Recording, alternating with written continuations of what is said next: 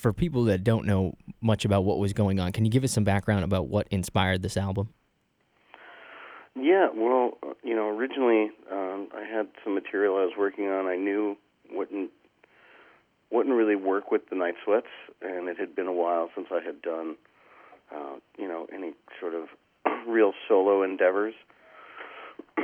And uh, so I, I had shared some of the songs with Richard Swift, and he was very excited about it. And, you know, some of them had sort of more, uh, or were, I guess were more influenced by, like, the stuff I had been listening to with Harry Nilsson and a lot of Nina Simone and that kind of stuff. And so he was very stoked about the potential of making some, um, you know, weird Harry-sounding songs. Um, but unfortunately he passed away, and so kind of, I guess, part of my, you know, fulfilling my commitment to him and what we had decided to do, I decided to make this record. Um, so I went back to Cottage Grove, since his family had left the studio open after he passed. Um, yeah, and went back to Cottage Grove, Oregon, and started the album there last March. And, yeah, and it's now finally coming out. So, so a lot of the songs kind of shifted uh, into being sort of about Richard's passing and just kind of the process of all of that um, since then. So, yeah. The last song on the album was the one that I think hit me the hardest as I listened to the album this week. Um, mm-hmm. Can you tell me a little bit about Rush On? Yeah, I, you know, that's one of the songs that uh, originally I thought it would gonna, was going to be sort of the title of the record, and I wanted to dedicate the album to Richard and, you know, I guess kind of bring light to...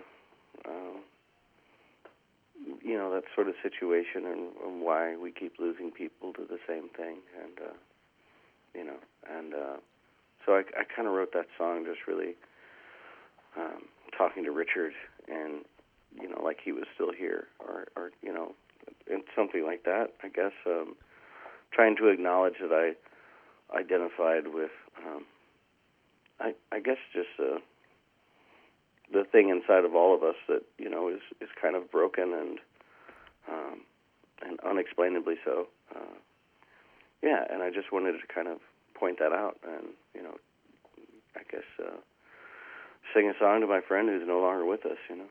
And you ended up calling the album And It's Still Alright, which is, I think, a perfect I think a perfect title for this album. And the album artwork, I think, is, is also perfect. Can you talk about oh, those those two things combined?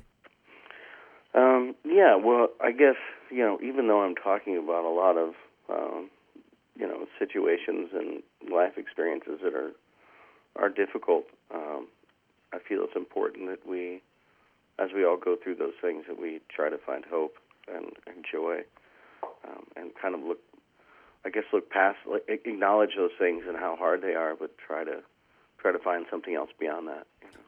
And the other thing that I want to ask you about, Florence and the Machine put out an album a couple years ago that was like just so personal that when I listened to it, I almost felt like I wasn't supposed to hear some of the things because it was there was just so much going on and she was telling so much truthfully.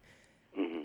How do you draw the line of how far to go, or do you even realize there is a line? Um, well, sometimes you don't really... You know, I guess you don't know where the line is because when you're writing, sometimes you don't really know what it is you're writing about at first. Um, and then it slowly reveals itself to you. So um, I feel in order for me to really, you know, uh, be the writer that I want to be, I just kind of have to, I guess, go there, you know? Yeah. So, yeah. And I know the only, I think, was it the only show that you've done so far with this material? Is that Beacon Theater show? I've done... I did Pickathon with this material okay. by myself. I've, I've done a handful of shows, actually, but then also the Beacon Theater, yeah. Tell us about that experience. Um, you know, it's something I did a lot for years before the Night Sweats. Um, the Night Sweats was just sort of a, a random idea that I had in my attic and a bunch of demos that I had put together, and I had no idea it was going to actually turn into something. Um, so, you know, playing by myself was something that um, I guess, you know, at first I used to not want to do uh, because it was sort of done out of necessity and, you know, I, I couldn't really afford to have a band out with me and uh, or my band, you know, a lot of, it was the same, a lot of the same people back in the day that still play with me now in the Night Sweats. So, Um, but I enjoy uh, being on stage alone. I feel like, uh, you know, I don't have to worry about anybody else, or, you know, any.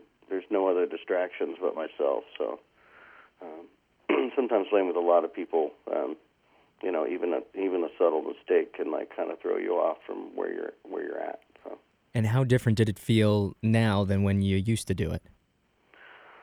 Well, I've certainly grown. Um, you know, there's like almost ten years of playing difference, I think, is what it feels like um, sometimes. Um, yeah, so I, I just, even when I listen to some of the older records that I did, I, I definitely have like a, I feel more comfortable in my voice. And I think even with my age, I just feel more comfortable as a person. Um, yeah, so I feel like I feel like I'm a stronger writer and singer than I was then, and even a um, you know a better guitar player, all that kind of stuff. So yeah.